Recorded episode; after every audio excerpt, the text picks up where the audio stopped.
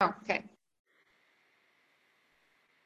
Hey, everybody. Thank you for joining us today on Redefining Rural. We are here ready to celebrate, elevate, and change the way we think about rural education in the state of Colorado and beyond. My name is Danielle Leplatt. I'm the Director of Rural Services at CDE.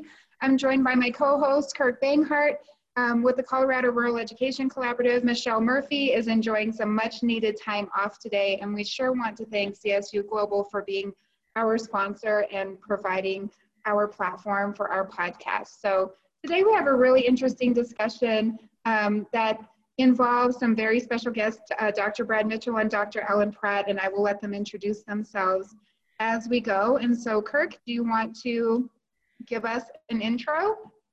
Sure. So, uh, you know, as, as we all continue on looking at where we're going, uh, as we talked about last month, we talked about specifically what what COVID and our reopening was looking like for Colorado.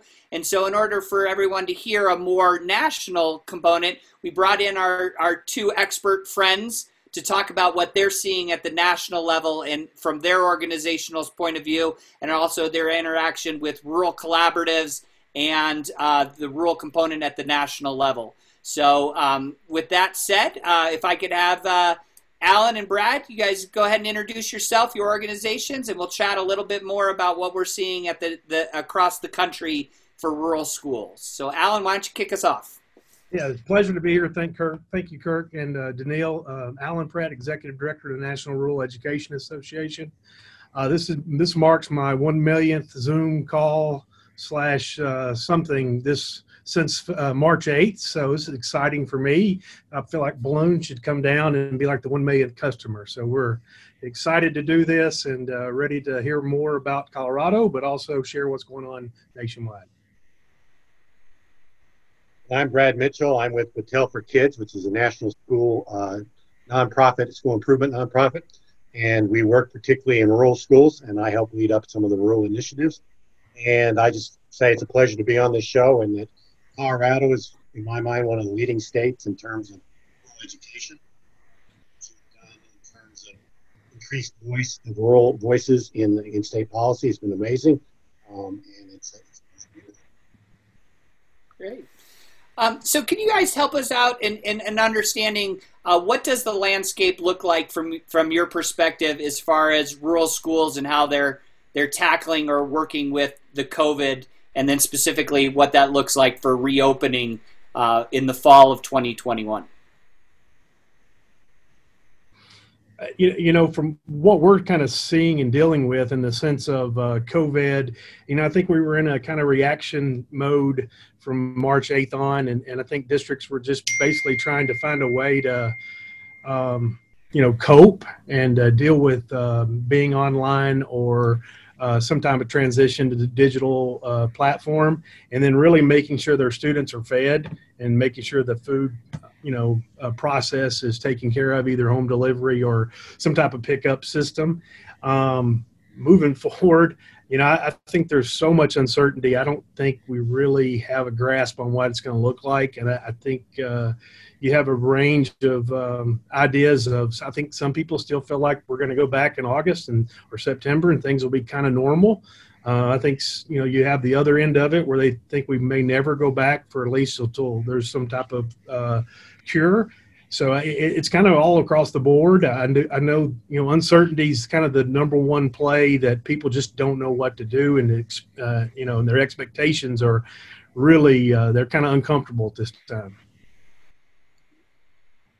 guess what I'd add is I think uh, three words hit me a lot in talking to my rural colleagues around the country uh, leadership, empathy, and relationship. I have been amazed at the kind of leadership, the flexible leadership I'm seeing from uh, superintendents and principals and teacher leaders and community leaders. I was talking to an Arizona superintendent, rural superintendent, yesterday, and uh, he was late to the Zoom meeting. And he said, All my apologies. I just had another one of the sandcastles knocked down. And what he meant by is that in planning one week to the next, it can change uh, in terms of your relationship with your health department, in terms of shift in state policy. And he just said, I just learned to become a sandcastle manager. Uh, that we try to do what we can in this week, but stay in the moment and know that the waves are going to knock our sandcastles over, but we're resilient, uh, we care, and we're going to try. And so the, the, the leadership I'm seeing among many rural places is just absolutely amazing. So leadership one, two, empathy. Uh, talking to another rural teacher, and she was saying that one of the things she learned by being on Zoom variety of platforms, she got to see the world behind her kids. She would see the home life. She would see going on behind her kids as she was engaged with her kids. And she said, I don't see that in the classroom. So when they come in, I expect them to act in a certain way in my classroom. When I see them in their environments, I have a much greater empathy about what they're going through, what the challenges are, what the strengths are. So she said it's been a uh, it's been a journey of empathy as a teacher move forward in that. And so in a way, that's a side of remote learning that I haven't really thought about. The great amounts of empathy that have been going on I think is really important. And the last is relationship. At the end of the day, this comes down to relationship. Uh, one of the things uh, we've done at Battelle for Kids is we're doing surveys with districts asking teachers and students and parents what sense making are they making out of this.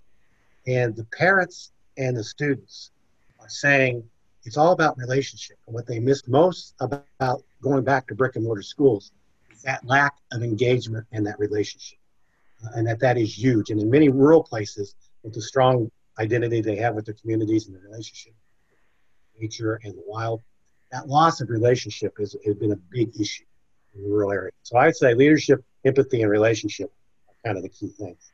Yeah, uh, great. That's great. I appreciate that. I know we. Yeah, we, I agree with that, Brad. Why do you agree with it, Danielle?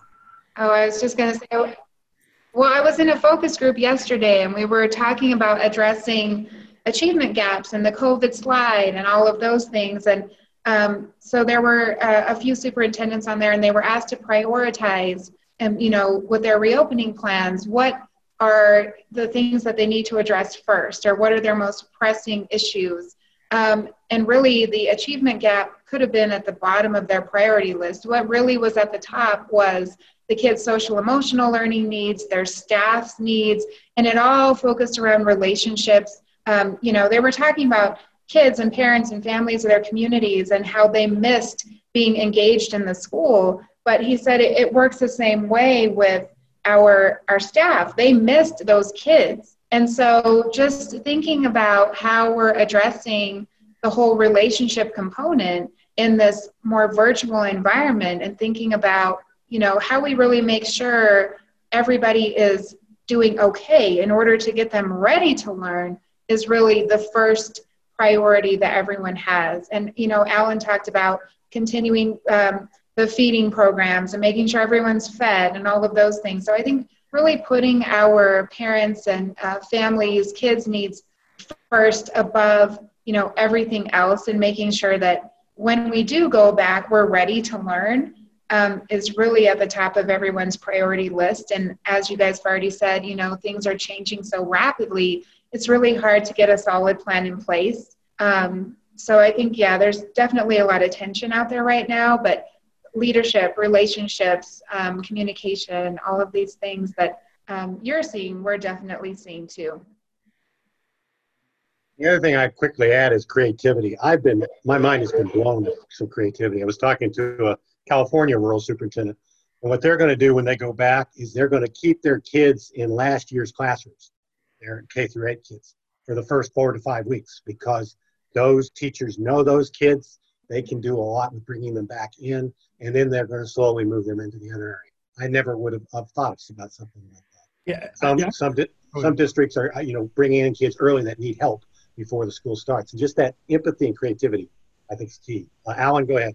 Yeah, I think we're, we're seeing a lot of uh, the looping where, you know, the, they'll keep a, a, a, group of students for two years. And I think a lot of the districts, especially in the Southeast area and those around Georgia, Tennessee, and North Carolina, they're talking about doing the looping just for that same reason. They know the students and they're kind of welcome back in that environment. And they also know that if we do have another uh, kind of outbreak, they may have a 14 to 28 day window. They're at home again, so it kind of keeps that continuity of that uh, that classroom relationship.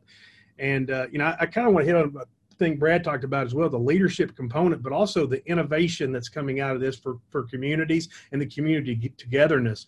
Uh, and, and I'll, I'll, strongly urge the listeners to go on to the I am a rural teacher page, I'm a rural teacher.org, and uh, we're working a grant with uh, Rural Schools Collaborative. Um, and the stories that are coming out of the COVID response has been really strong. There's about, I think, 40 to 50 stories up, and um, love to have some stories from Colorado. So, pushing that to uh, maybe get a little influx of Colorado stories on that on our on our page. But um, it's been really good to see the you know what they're doing with feeding, what they're doing with uh, technology, what they're doing in, in a time where they may not be able to do anything with broadband. They may, you know they're working on paper packets and submission of information. And you know, in Texas was one of the few states that pretty much came out right off the bat and said, if you're in third grade, even after this um, closure, you're going to be ready for fourth grade. So we're not missing a beat. We're moving forward. So I think there's a different kind of you know set of uh, ideas for each state, which is pretty interesting to see. Um, you know, one of the things that that we had we've been having a conversation. Would love to hear if it if it's resonating that you guys are seeing across across the country is that you know parents' concerns about being informed of of where they're going seems to be really high among our suburban and urban uh, colleagues. Uh, in talking to superintendents in the rural place, it seems that our rural families are a little more understanding that it's okay to slow down and really do the opening in the right way. So I, I, thought of this when Brad was talking about the sandcastles being knocked over because our rural districts have less people. You know, the when the it the, when the sandcastle gets knocked over, it, it's going to take a little bit more to rebuild it. Um, are you seeing that that rural rural districts are being a little more methodical on planning for reopening, or are are you guys seeing it in other states that that's coming out at a quicker pace? You know, on our end, uh, you know, you're. I think you I think the 35 states have released their reopening guidance to their districts. And I think a lot of rural districts, like you're talking about, they're taking a slower approach to kind of see what's going on. Um, I also think that they're trying to really digest what the state's telling them to do on the reopening, which I think is important. Um, I know locally, our State Department here in Tennessee has really pushed the local control. Uh, that's two parted. When I look at one part being they are not accountable for anything that happens uh, with the reopening, and also with the fact that you know each school district is run by their own board, and they make the ultimate decision on opening and closing and all that. So th- those things we're seeing. I, you know, I guess the thing I throw out is uh, you used uh, Kirk used a methodical. I don't think necessarily the rural places I know are more methodical, but because of their size being smaller and so many people in a school organization wearing multiple hats, they're more nimble. They're more flexible. There, you can get on a Zoom call the key point people at 2:30 when your sandcastle's been knocked down and build a new castle by 4:30. Um, and so, and I think that's actually a strength because I think the bigger systems feel they have to be more methodical because they got more stakeholders, they got more variables, they can't bring all the people together.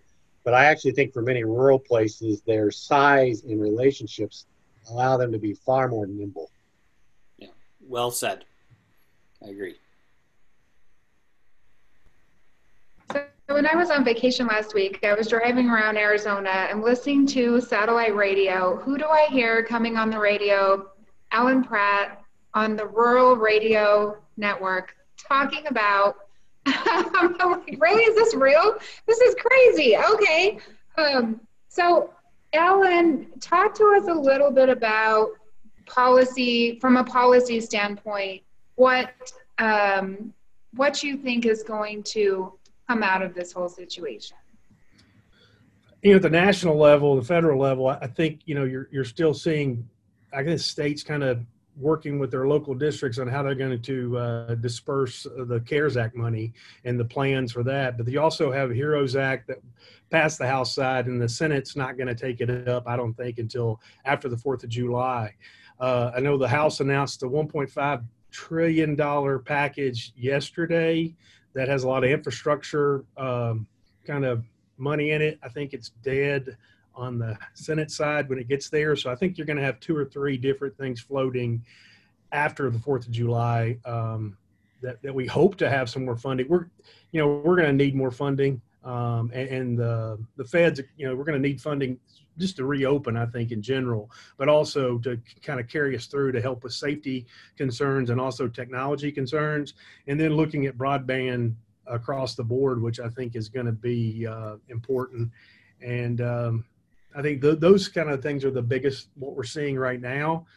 Um, it, it's going to get it's going to be really interesting to see how states use their CARES Act money and then hopefully their HEROES money and other money coming, that how it's going to be used as either a way to uh, kind of supplement what they're losing from any kind of sales tax or anything like that, but also how they're directly using it to help rural districts and rural teacher shortages, rural broadband in general. So that, I think those are the biggest factors right now. Um, you know, I, Tennessee just voted yesterday to, to kill our teacher pay raise here locally and our teacher bonuses.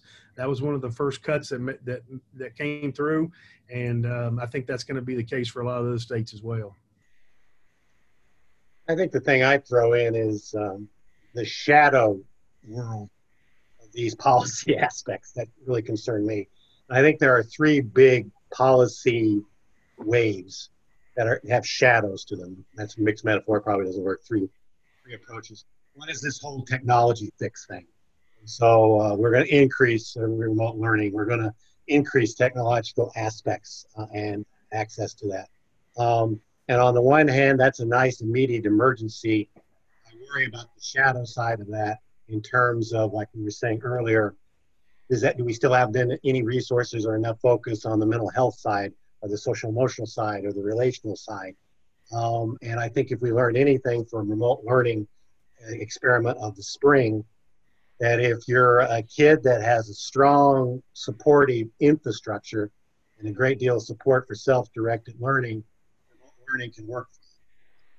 If you don't have those supports, it can increase the gaps considerably. So I worry about the push for technology as being a huge solution, overshadowing these other facts. One, secondly, accountability. I think there's going to be a really interesting shadow game with the accountability We're going to hit a pause in testing in the spring, probably next year, and the accountability and the report card systems. And will this be an opportunity to really rethink, frame, recalibrate accountability and improvement and what's in the best interest of the student and what, uh, what is our vision of learning in, in moving forward? So I think there's going to be is accountability going to come back robust? And I worry about about that. And then the last one is the finance issues, um, and the shadows there. Of, will that be an excuse in some states to consolidate rural places and that whole school community relationship issue? Um, forcing people to make tough choices like, yeah, I can keep a teacher, but I, I might not be able to have aides. Um, enhance the teacher shortage issue. I think there'll be a whole shadows around this finance thing in a way, I think that could be a perfect storm in some states for being some bad stuff.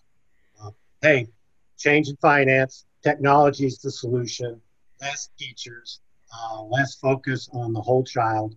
Um, and I, I do worry about is this going to be a breakdown or a breakthrough, a disruption or a disappearance in many rural school systems. The shadow side scares me considerably.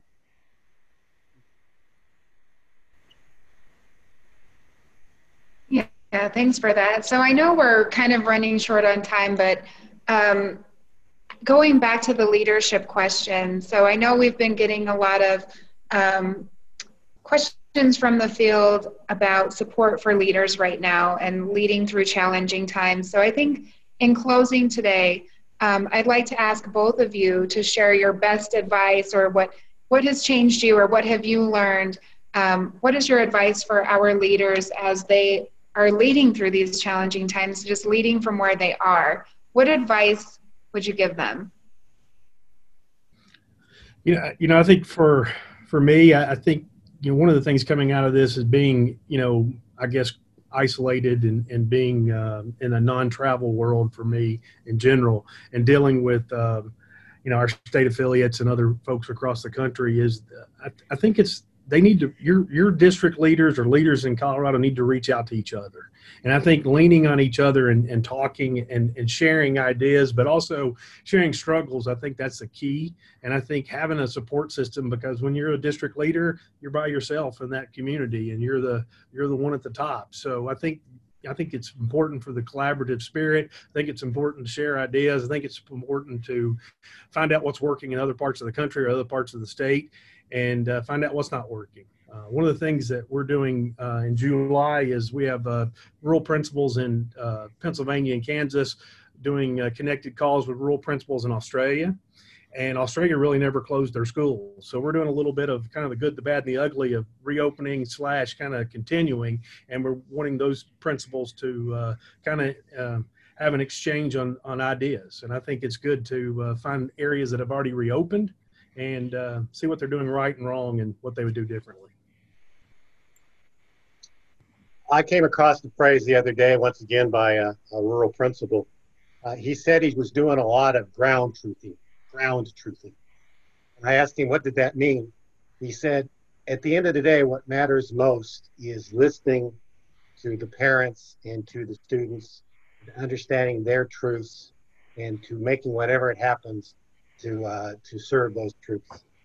What, what works in this place in this time, and keep that ground truthing. And I love that phrase of being very, very, very important because it's easy for administrators to get distracted by the top-down stuff. There's going to be a lot of top-down stuff, and I think the ones that are very open to their voices of their students, teachers, parents, is really a, a big thing. Uh, Allen and I are a little bit involved in a group called Just Ask Us, is doing a surveying of parent and, and kids and teacher voices. Just ask us movement.org. You can go check it out. In which they're going to try to get a million voices of families and, and kids and teachers about these ground truths about what do you want from your school, what's working, what doesn't, I, I'm again very afraid that in our rush for the urgency, we're overlooking the important. And this is a huge opportunity to rethink schools in ways that really work kids, particularly kids on the margins. And if their voices aren't being heard in this, it's very difficult. And one of the things that I'm, I'm pleased by being involved in rural places is many rural leaders understand that and are, are ground truthing uh, to make that happen. Um, and to me, that's huge. Great. And so, Brad, tell us again that that website um, that they can go to if they're interested in participating. Just askusmovement.org. And the other uh, shameless uh, uh, commercial I'm going to do here, and Allen might want to jump in. Uh, as you guys know, uh, National uh, Rural Education Association of Battelle for Kids hosts a, a, conference every fall. It used to, it was face to face up until this year. We're going to be um, virtual this year, November 12th and 13th. And our, our title is Recovery, Renewal, and Resilience. And really trying to bring people from around the country virtually to talk about ground truthing, what things they are doing at the recovery phase and then the renewal phase once we get beyond this plague, and then the resilience of systems to be able to grow and prosper moving forward. So, um, people that want to learn more about that can go to the NREA website or can go to the BFK website. Allen, did I do a shameless plug there? Did well. Good job. Well, gentlemen, thank you so much uh, for your time and your insight about what's what's going on uh, in rural schools uh, because as, as, our listeners know, for us, rural is, is a critical part of, of what's happening. And so to hear not only what's happening in Colorado, but what's happening around the country, we really appreciate you, you joining us and, and providing your insights in the future, um, what the future holds. Danielle, anything else before we close out? No, just thank you guys, and we look forward to continuing the conversations with you. We thank you all. Thanks for having us. Appreciate it.